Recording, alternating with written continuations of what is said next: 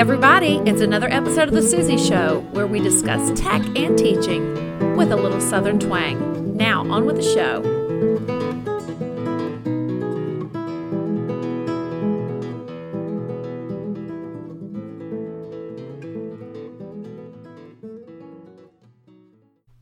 Hey there, it's Suzy Lolley, and welcome to another episode. And today we are talking about flipping your classroom without flipping out. Let me just give you a little bit of my background. I'm a 15 year teacher, but when I was in the classroom, I'm now an instructional technology specialist. I was formerly an ELA teacher. I taught middle and high school for 11 years. And um, honestly, there were a lot of things that I considered when flipping. And I will tell you, I'm an out of the box thinker, so some of my ideas may not be anything you've heard before, and I hope. But let's talk about some reasons you might want to flip. Flipping is not new. I certainly didn't come up with it, but for me, I was bored and needed a new approach.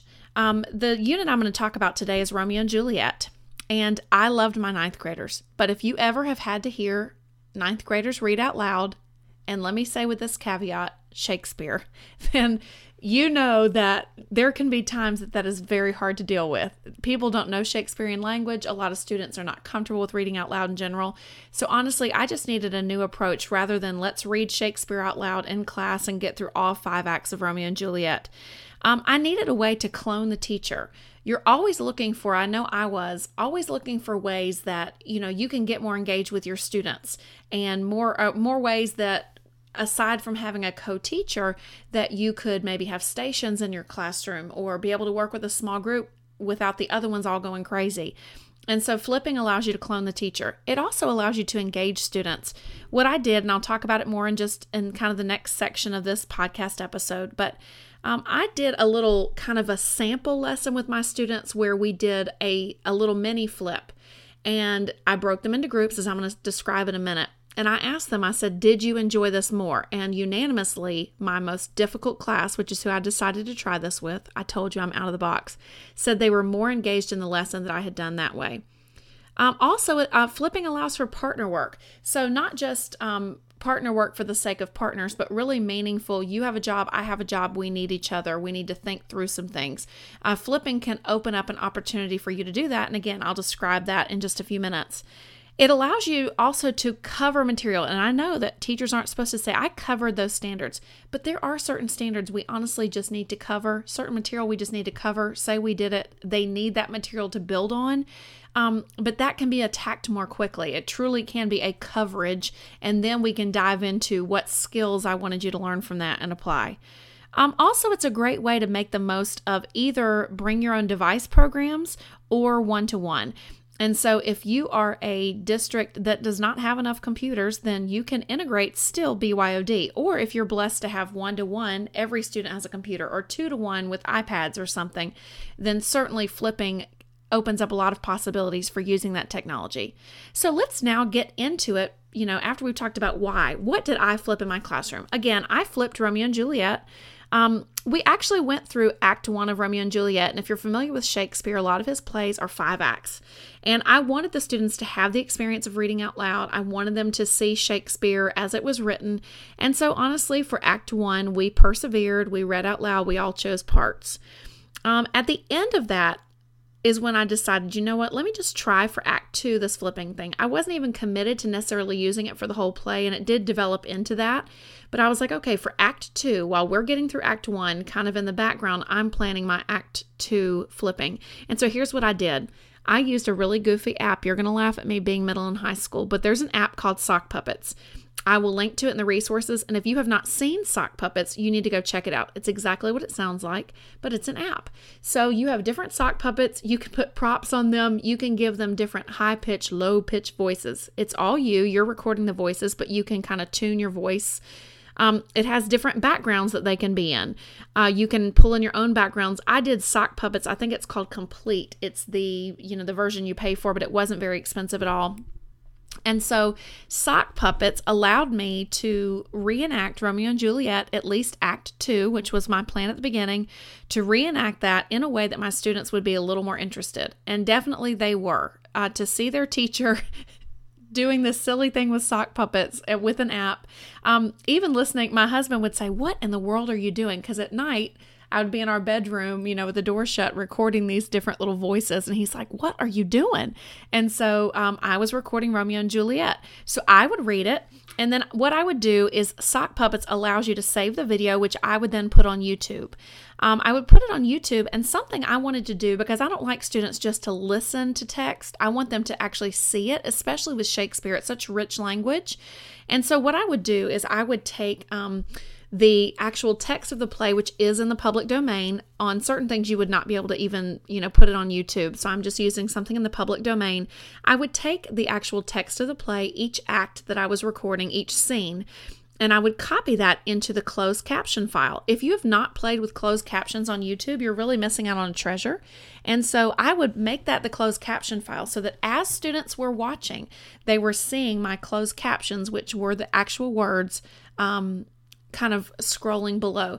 The cool thing is about YouTube, if you give it the words, it knows when you're saying those words. Even this country girl right here, it could interpret my Virginia slash North Carolina slash Georgia accent and it could um, line those different um, words I said up with when I was saying them on the video.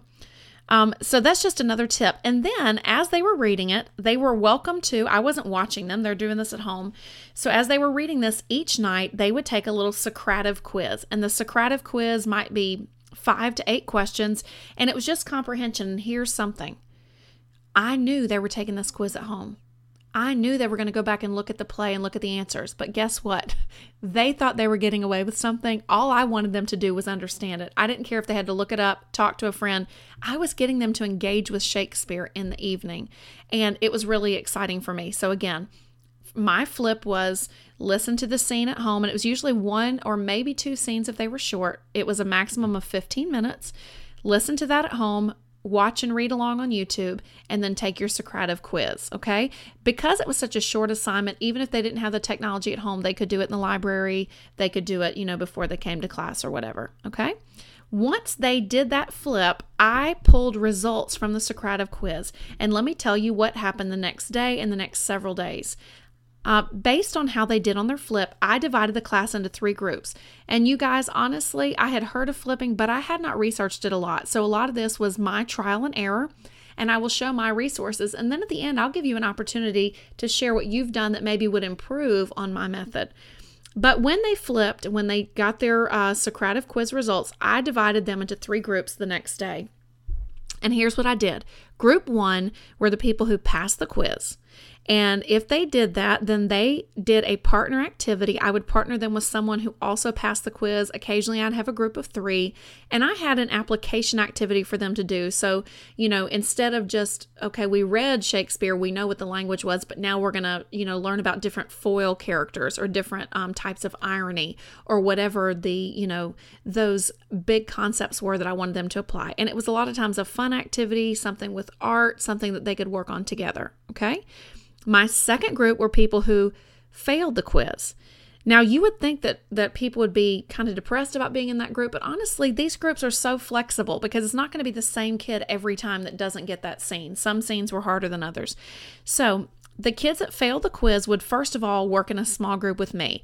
A lot of times I would do a smartboard activity or a Kahoot or something where they were able to engage with me and remediate content. So we kind of went back over that scene together in some kind of a fun group way. They did not feel punished. I don't really think they felt dumb. That would never be my goal. But I had to make sure those students got the basic content of that scene before they could move on to the next group. And then once they finished that work with me, they would remediate their quiz. I would actually give them the quiz printed out. I know that that's not good for paper savers. If I had an LMS like I have now, I would have adapted that. But I would give them their quiz printed out, and the ones they got wrong, they would correct using the text, which we had a textbook in class. We had a class set, okay? And then they would finally partner up with other people in that same group too, and they would continue the activity the other kids were doing. I may not have them get as far. I might have taken out a requirement at that point, but I tried to make it an activity they could catch up on and not be too far behind group one. So within the same class period as group one is is kind of starting this higher level thinking, I was able to remediate group two and get them started as well. That activity would continue for a few days, two to three, depending on what it was. Okay, and then you have a third group. Hey guys, here's a secret. Not every student in your class is going to do the flip. And I was left as a teacher thinking, oh, okay, what do I do with these kids? And so I think what I did was really creative, but you can let me know. Um, the students who didn't flip, first of all, had to finish the reading and the quiz in class. So they're in class, they're not getting out of anything. Um, it was, you know, they actually could get on YouTube if they had their phones with them because I did not have a lot of technology. We'll talk about that in another episode, but they could get on YouTube, they could finish that reading, and they could take the quiz. Again, it's open book for them, just like it was open, you know, YouTube video for the other ones. So they can watch or read whatever they choose to do, take the quiz. If they didn't pass, of course, I would need to remediate them. But most of the time, with me in the class to kind of guide them, they were able to pass that quiz, get the content. But then by this point, honestly, they're not going to have time from reading and quizzing and then any remediation we had to do with me. They're not going to have time then to start the activity groups one and two have already been working on. But I wanted them to have the knowledge, I wanted them to have the content. So, what I would do is I had them do an observation of another partner or group, and they did a report. Y'all, these kids were hysterical sometimes. I had them write down everything that happened. So they would say something like, Jimmy just said blah, blah, blah. Then Susan said blah, blah, blah. And they would do like a little detailed report. And sometimes they were so hilarious. If I can find one, I'll have to share with you. Um, you know, just how sometimes they would use humor. So and so scratched his nose. They really got down and dirty, but what I what they were getting out of it was they were watching the other kids do higher order thinking. It was making them want to join that group activity and they still were doing something productive. So again, that was me trying to cope with kids who didn't flip because you certainly are going to have that with ninth graders. Um, I found when I taught seniors, they mostly did their work, but my ninth graders didn't always do their work. Um, eighth graders certainly did not. And so you're going to have to have some kind of a coping mechanism. So I'd love for you to share at the end what you would do to kind of get those kids engaged. Now, here's an alternative. If I had continued flipping, um, I moved out of the classroom after that year, but if I had continued flipping, someone I really look up to a lot is Catlin Tucker, and she keeps a blog. She also does a lot of training for Simple K 12, so you can look her up. But she does something called station teaching, which to me is akin to the in class flip. Um, I was listening to a great podcast the other day, and again, I'll link to that resource here about flipping. And flipping does not have to equal homework, and that was the big point I got out of their podcast um, episode was that you don't have to flip at home. If you're someone who is vehemently opposed to homework, or you're trying to limit homework, or your district has a no a no homework policy, then you certainly can do what's called an in class flip you can still make the videos or do the activities. Now, in my case, mine were pretty labor intensive with thing like things like sock puppets, but you could also use EDpuzzle or just a YouTube video with some questions. But you don't have to flip outside of class. Have the kids rotate through stations where one of them's with you. You know, some are watching these videos. You can still structure, like I said, the people who pass the quiz, people who don't, and then people who just struggle with the flip. You can still um, do that same kind of information, that same structure, but do it inside class. Now, with that being said, it leads me to what if you're thinking, I don't have time to flip, Suzy? Flipped learning seems like, first of all, it takes a lot of work on my part. Second of all, it takes a lot of work in class, and I just have too many standards to cover. So did I.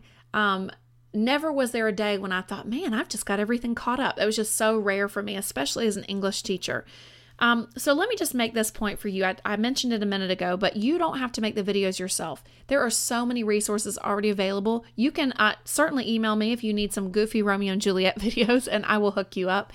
But check out TED Ed or YouTube or Khan Academy or GeoGebra or, you know, any of those websites maybe that come with your textbook for resources. You don't necessarily have to flip with a video and you definitely don't have to flip with your own video. So save yourself some time that way. Second of all, if you employ a structure like I'm talking about, then once you get it going, things like group three, where they had to write a report on what the other groups were doing, that's done for you. That structure is already taken care of. Socrative, the quizzes are stored for you. So when you come back to this unit next time, you've got them ready to go. But as far as saving time for your students and, and as far as getting to all your content standards on time, that's totally understandable. However, if you have students who aren't doing well on the test, getting through all the content at a subpar mediocre level is not going to do it for them. Students need to get the content more deeply, and that's what I really feel like was happening with the flip. If you will write out how long you intend to spend on something like, you know, Romeo and Juliet was just my vehicle for addressing drama as a genre in ninth grade. Drama was a big unit we did, and we had to address all those drama terms. And and so I just said, okay, I've got two weeks or three weeks to work on this. So what can I flip and how can I accomplish my purposes? You'll actually find that they're getting the content more deeply and you're saving time because some of the little piddly things they're doing on their own or out of class. Also, my students really enjoyed working with the teacher. I know you would think that that's totally counterintuitive, especially for freshmen, but they told me themselves that when they got to do the activity with me, not only did they understand it better, but second, they were able to, um, you know, engage more when you're in a small group, you always can.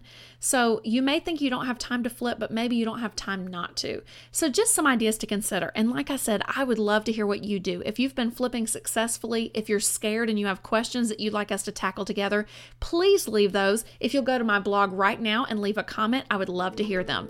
Thanks, and I hope this episode really inspired you to flip without flipping out.